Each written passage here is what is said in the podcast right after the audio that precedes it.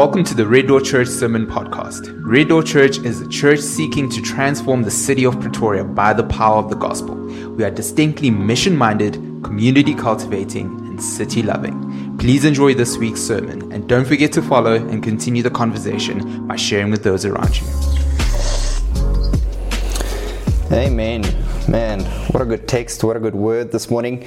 What a good host. Uh, Tuki, well done for hosting for your first time. You're doing a great job on Zoom nonetheless. Um, we're really excited when we're going to be able to witness you in person as well. But you've done a cracking job so far. Uh, family, welcome this morning. And again, together with Tuki, I want to welcome everyone, especially if you're joining us for the first time. My name is Reinhard. You'll hear the double R Afrikaans in that. Otherwise, you can just call me Rankies. Uh, most of the people call me Rankies as well. I'm the pastor at Red Door, and yes, Tuki is right. We're starting with a new series this morning, and it's super exciting. In this time, more than ever, we need to pray not only for ourselves and for our church, but for Pretoria. And where better to go look for what we should be praying for, what we should be leaving than in the book of Psalms. And so, in this Psalm series, we'll be looking at prayers for Pretoria, and it promises to be really good, even as we read this amazing text this morning. We're all kind of waiting with bated breath to see what the president is going to announce.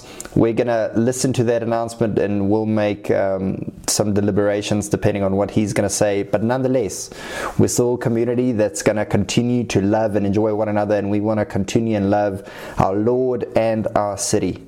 And we're doing it this morning by sitting under His Word and listening to what God wants to share with us this morning. And so, even though there's already been prayed for us, I'm going to pray again and ask that God just be with our hearts and the Spirit would soften our hearts as we take in this amazing psalm this morning. Let me pray for us. is being recorded. Thank you. Let me pray. Father God, uh, we thank you for this morning, this chilly morning, uh, that we can gather on Zoom, but that we can gather under a blanket and in the comfort of our own homes. And yes, Lord, even though we are separated and we miss one another, even as I was worshiping and singing and scrolling through the different faces and seeing how people are singing together, this is maybe a good time to remind ourselves how sweet it is when we are able to gather together as the people of God. Yet, in this season, we still see your Spirit moving and working. And Father, we want to see it working and moving in our own hearts and our own lives. Help us that even through the medium of Zoom, that our hearts would be changed, more captivated, more enthralled by your beauty and you reigning. And so we, we thank you that you want to do that, that you will do that through your Spirit for your children. Amen. Great stuff. Uh, family, if you could change one thing in Pretoria, what would it be? Have a think about that. If you can change one thing about the city of Pretoria, what would it be? Now, I'm not talking about geographically or importing an ocean or anything like that. I'm talking about some of the problems that we are facing in the city that you would want to see changed. Maybe it is the inequality that's so rampant in our city. Maybe it's the poverty that we see in the inner city. Maybe it's the access to good education and some people separated from the educational system. Maybe it's the health facilities and people's lack of access to it. Our city and our people are facing massive challenges in the city. And, and even though these are good things that we should be concerned about, especially as the people of God and especially as Red Door Church, that we want to be city loving and we should be passionate about these things. And so, whilst we have those things in mind, we should want to change it. We also need to ask the question what is the primary thing that we want to see changed in the city? Those are good things that we do want to see change and we need to change them. But what is the primary thing that we need to pray to God for and pray that He changes in the city? What is it that the people need? What is it that we need in the city? Well, as Christians, whatever we want to pray for the people, whatever we want to pray and see changed within the city, it can never be different than the things that we actually pray for our own hearts. The things that we want to see changed in our own hearts and our own lives should be the same that we're praying for the city as well. And so, what is it that we need? What is it that we should look for in these trying times?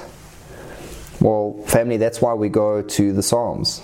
The Psalms is a beautiful collection of books or of, of, of songs sung to God because, one, it expresses praise to God and it does express a lot of the facts that we know about God, but it expresses it in an emotive form.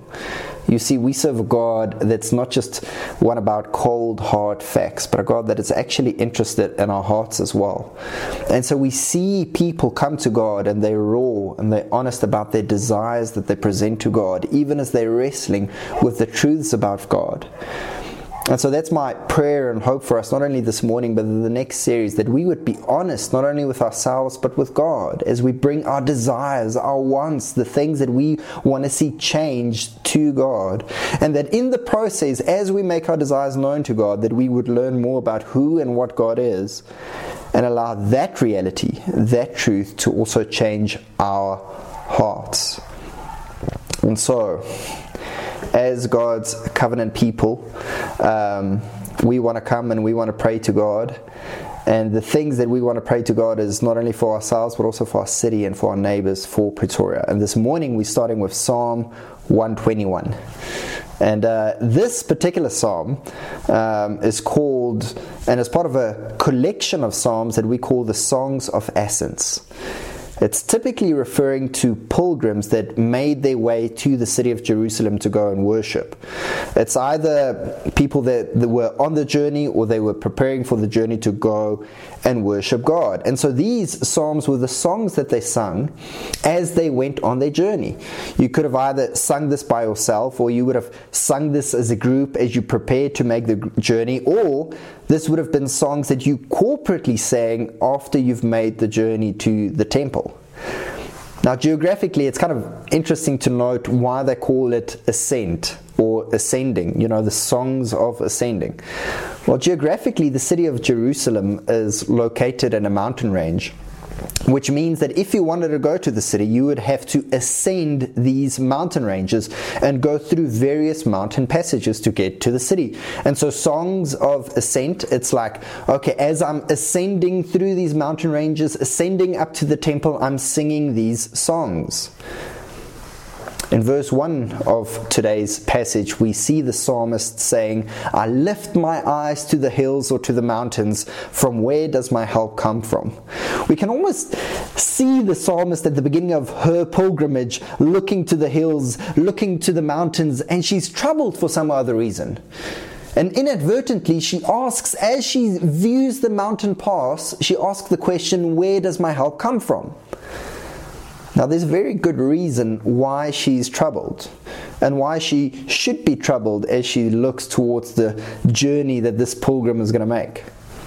You see, in those days, the only way to travel from one place to another was by walking. Only the very rich had horses. Um, and on these journeys, it would be fraught with danger not only from wild animals, but also from robbers who would ambush you, who would take your belongings. We, we've read about this when you go read the parable of the Good Samaritan. You see that this happens actually quite often, where people are ambushed and their belongings are taken away and they're actually put in great danger. Now, in the low country, this was less common as people were walking around because people would have less place to hide and to ambush people. But mountain passes were especially dangerous. So when the pilgrim looked towards the mountains, she's not thinking of some hypothetical danger that could befall her. She's actually facing her problem head on. She's staring the problem in the face and she directly asks herself or just poses the question where would my help come from? What can I possibly do in this situation? Where to now? If not now, um, be sure that you will also face a similar problem in your life. This is not a theoretical problem that the pilgrim is facing, this is a real world problem that is staring her in the face. Family, what is the thing that is keeping you awake at night right now? That very thing that, if it were to come to pass, would have a devastating effect on you. That thing that is so real in your, in your life right now that, like the psalmist, you inadvertently ask the question, Where to now? What can I do right now? Where does my help come from? What can I possibly do in this situation? And if not now, be sure that you will face a situation like this in your life many times. When it's not also just your well being at stake, but also maybe the people around you. It might be that you're facing a situation right now in your life that's not just an external threat, but an internal one as well. Maybe you're struggling with addiction, substance abuse, anxiety, or depression. An internal struggle that makes us wonder to whom or to what we can turn to. It's not just us in this community, it's the people of Pretoria as well. That as a collective, we're facing some of the problems that's very real in this pandemic. We're facing the very real possibility of people losing their lives or losing their livelihoods as a result of lockdown. What do we pray? Where do we go to from here as we face these problems? Well, our pro- pilgrim, as she faces this very real world problem and is daunted with the challenge, that is up ahead for her, she turns and she confesses to the only one that is able to help her. The, the prayer that we're doing this morning and the one that we're actually starting the series with is actually quite beautiful because more than a request or a desire, it is out of a problem comes a confession. A confession. And so, as she faces this problem that is posed in front of her, she confesses a truth a prayer about who and what God is and what that means to her. A reminder of the truth, a declaration of God's power, if you will. And so she answers, My help comes from the Lord who made heaven and earth a stunning confession that the Lord God is the only one that is able to save, that is mighty to save. And a further helpful descriptor is why God is able and mighty to save. Why? Because He is the creator of heaven and earth.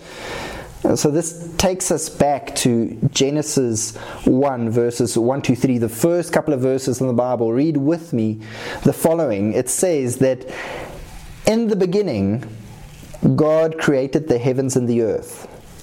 The earth was out form and void, and darkness was over the deep. And the Spirit of the God was hovering over the face of the waters. And God said, Let there be light, and there was light. There was nothing, and God created something. He spoke into being through His Word everything that exists. The God whom we serve is not just a God who keeps everything in place, who tries and sustains everything, who tries and protect everything. No, He is the one that created everything out of nothing. Meaning, and this is very important, why the psalmist specifically references that at the beginning of the Bible, that no matter what happens right now, or that will happen in the future, that situation won't have the final say because it's not out of the hand of God who creates. Maybe to illustrate this biblical principle at work, think about the story in the book of Daniel, where Daniel's friends, Shadrach, Meshach, and Abednego, were on trial because they refused to bow down to the golden image that King Nebuchadnezzar set up. Let's quickly read that account in Daniel 3, what happens. And the king told them, Now, if you are ready, when you hear the sound of the horn, the pipe, the lyre, the trigon, harp, or bagpipe, and any kind of music, that you should fall down and worship the image that I have made well and good. But if you do not worship, you shall immediately be cast into a burning fiery furnace. And who is the God who will deliver you out of my hands? Now Shadrach, Meshach, and Abednego answered and said to the king, O Nebuchadnezzar, we have no need to answer you in this matter.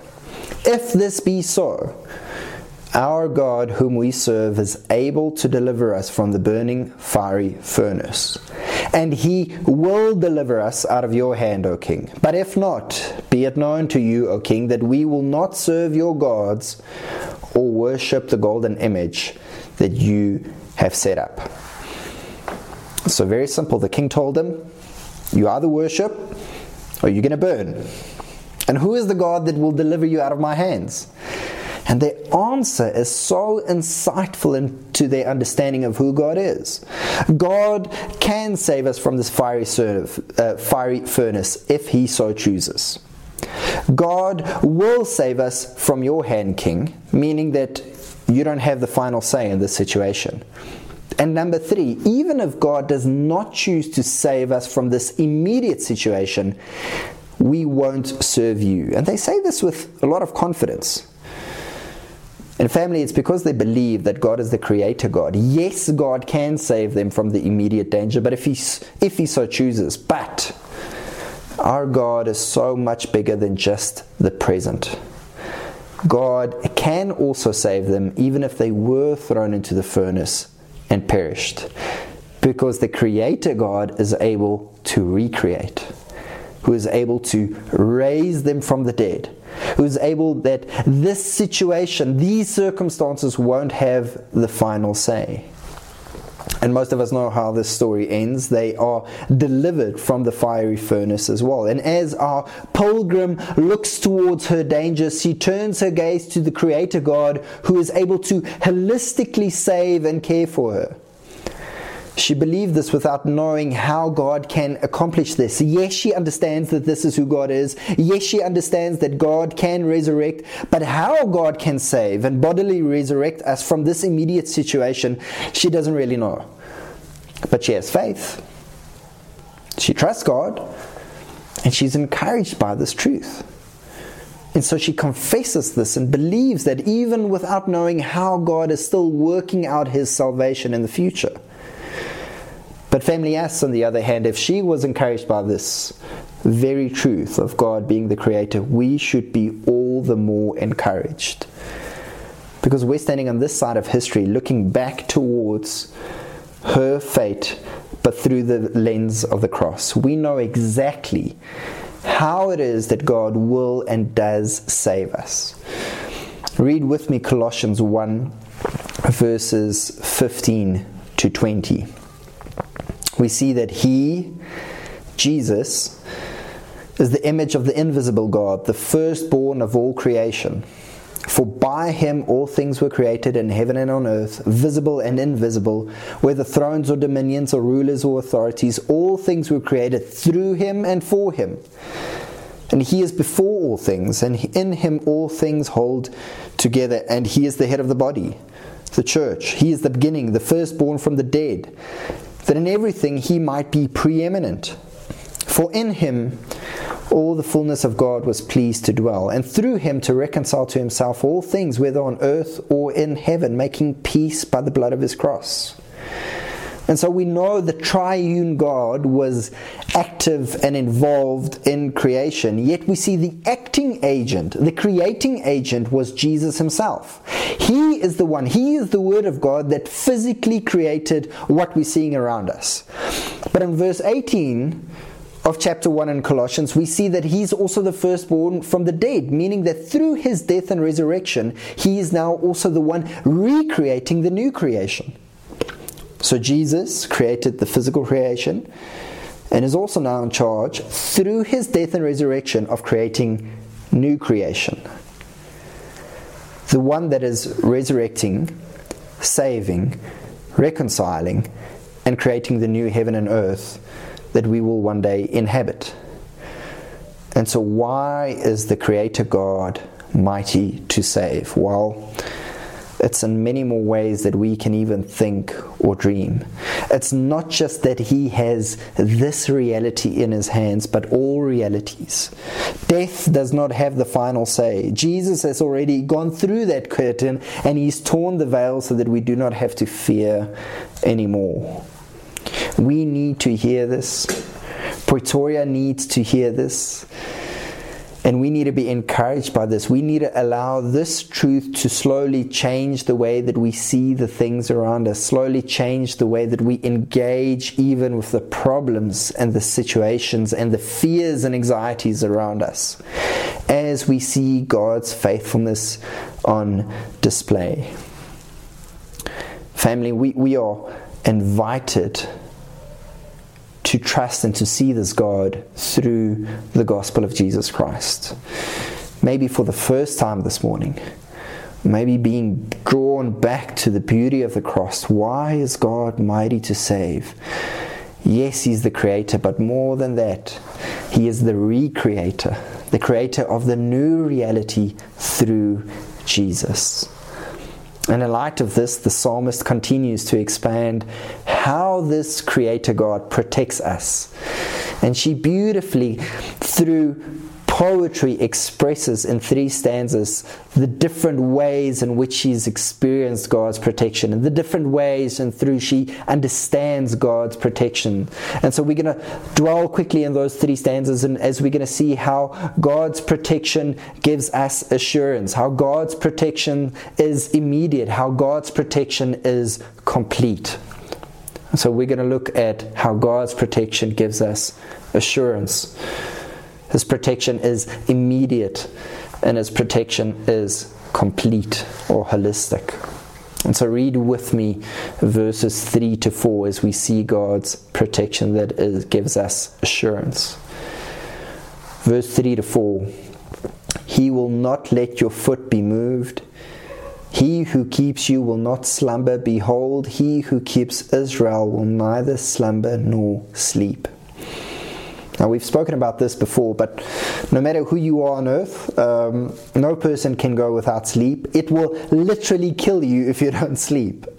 When we sleep, we are utterly and completely defenseless we have no idea what's going on around us, and we simply don't have the ability to look after ourselves. And no one escapes this reality. Every human being, at the end of the day, has to draw or drag their sorry bodies off to bed, and they've just got to lie there incapacitated. We are quietly actually communicating to our own hearts we're not God. We're not in control. We need sleep. And secretly, everyone needs to, on some level, understand this reality that we can't be God because we don't have the ability to look after ourselves. Yet, God, God is the God that does not slumber, that does not sleep. And so, even though we created in the image of God and there's some attributes that we share with God, this reminds us that God is categorically different from us. In fact, there is no category for God, there's God and everything else. This is the God who keeps Israel. This is the God who keeps the people of God. You'll notice the word keeps and keeper throughout the psalm being repeated, and it, it has reference to the way that a guardian would keep watch over you, would protect you. God keeps us even when we can't keep ourselves. That's why we can rest assured. God does not, does not sleep so that the Christian can sleep soundly. There is a trust in the character of God that helps us not just to sleep because we can't stay awake, but to be able to rest, knowing that He's got our back. I'm convinced that's why babies sleep so well when they sleep, when you actually get them to sleep. But when they actually sleep, and it's a trick to get them to sleep, but when they actually sleep, man, they don't have a care in the world. They just lie there passed out. And probably it is literally because they don't know what they're supposed to be afraid of. They've got no idea what are the dangers in the world, and so they just know that they can lie down and sleep. We, however, struggle with this because we are very much aware of what could go wrong. We're very much aware of the dangers in the world. We might know with our minds that God is our keeper, but deep in our bones we still doubt. And doubt causes fear. And fear lets us to struggle to really trust God for who and what He is. When Janine and I, my wife, just started dating, um, I took her bungee jumping at the Orlando Towers in Soweto. And we, as we took the lift to more than 100 meters in the air, I noticed that Janine was getting super quiet, not knowing at, the ta- at that stage that she had a secret fear of heights. And so, as we ascending into this elevator, um, I could see that she, I could see that she was really nervous. And so, I tried to calm her nerves, and I chatted with the guy that was rigging us up, and I'm like, um, you know, has there ever been an accident here before? To which he replied, no, but there's always a first time. And I was like, my guy, you're not helping. Um, I was trying to calm Janine's fears, and that just very much inflamed them. Um, but that's why we get an adrenaline rush, rush. That's why they're stressed, because even though we know we are tied to a rope, even though we've done everything possible to somehow protect us, we know that there's still the possibility of something going wrong and us actually getting hurt. Family, not so with God. God is not only all powerful, the creator, but this God chooses to watch over you, and he does not sleep nor slumber. And so, this can give us assurance. This can make us rest assured in His protection. So, when we doubt, when we fear, we need to return to this God on our knees and pray. And very much like this psalmist, to pray a prayer of confession, to remind our hearts, to confess who is this God that we are serving? Who is this God that does not slumber nor sleep and chooses to watch over his people and allow that truth to wash over your heart, to start taking away those fears and those doubts that keep us awake, that robs us of our rest, that robs us of our peace in God? God's protection gives us assurance. But a, his protection isn't far away. There's an immediacy to his protection, there's a closeness, a proximity to his protection as well. Read with me verses 5 to 6. It says that the Lord is your keeper, the Lord is your shade on your right hand. The sun shall not strike you by day, nor the moon by night. The Lord is your keeper. He is your shade in your right hand, giving you protection by day and night. It almost gives us that protection of holding an umbrella in your right hand, and it kind of just gives you that relief from the midnight, midday sun, doesn't it? There's this immediacy of God's protection so close to you that it actually shades you and He actually protects you from the sun or the moon.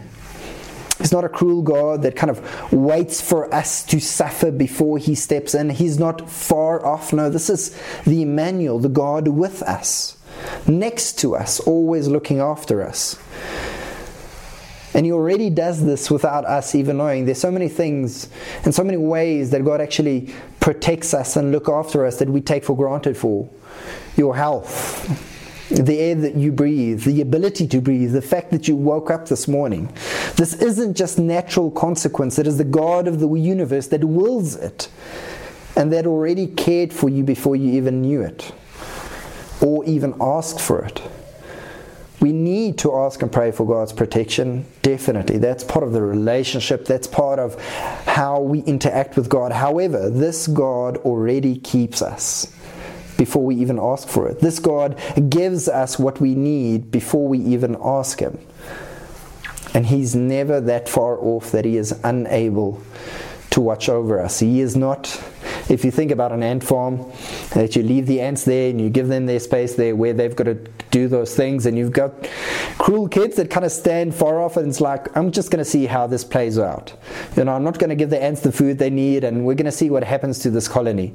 And when they really do need something, I'll throw them whatever food they need. No, this God is not a cruel child looking to see how far he can stretch us. It is a good father that is intimately involved with his children.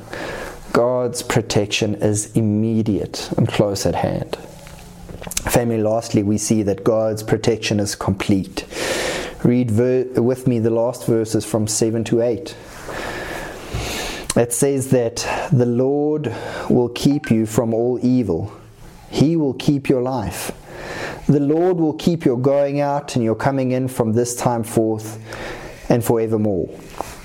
Now, it's interesting. Another way to translate verse 7 is that He will keep your soul and He will keep your being in all our comings and goings. Everywhere and in everything, God will protect us. And this short couplet is actually pretty powerful. It means that God will protect us holistically, completely. Remember when we said God's got our back?